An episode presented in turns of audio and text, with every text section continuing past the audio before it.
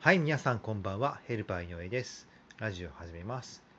今日のテーマは、えーコンビニですね。はい。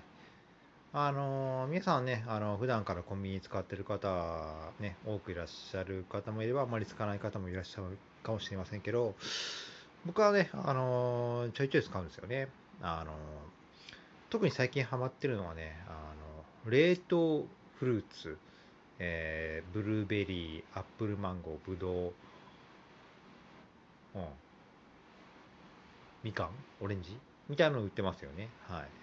でちょうど今はね、あの気温がね、残暑厳しいんで、で私仕事ね、あの自転車でいろいろ回ってるんで、でちょっと休憩があったらね、これを食べるとね、いやー、ほんと美味しいんですよね。はい。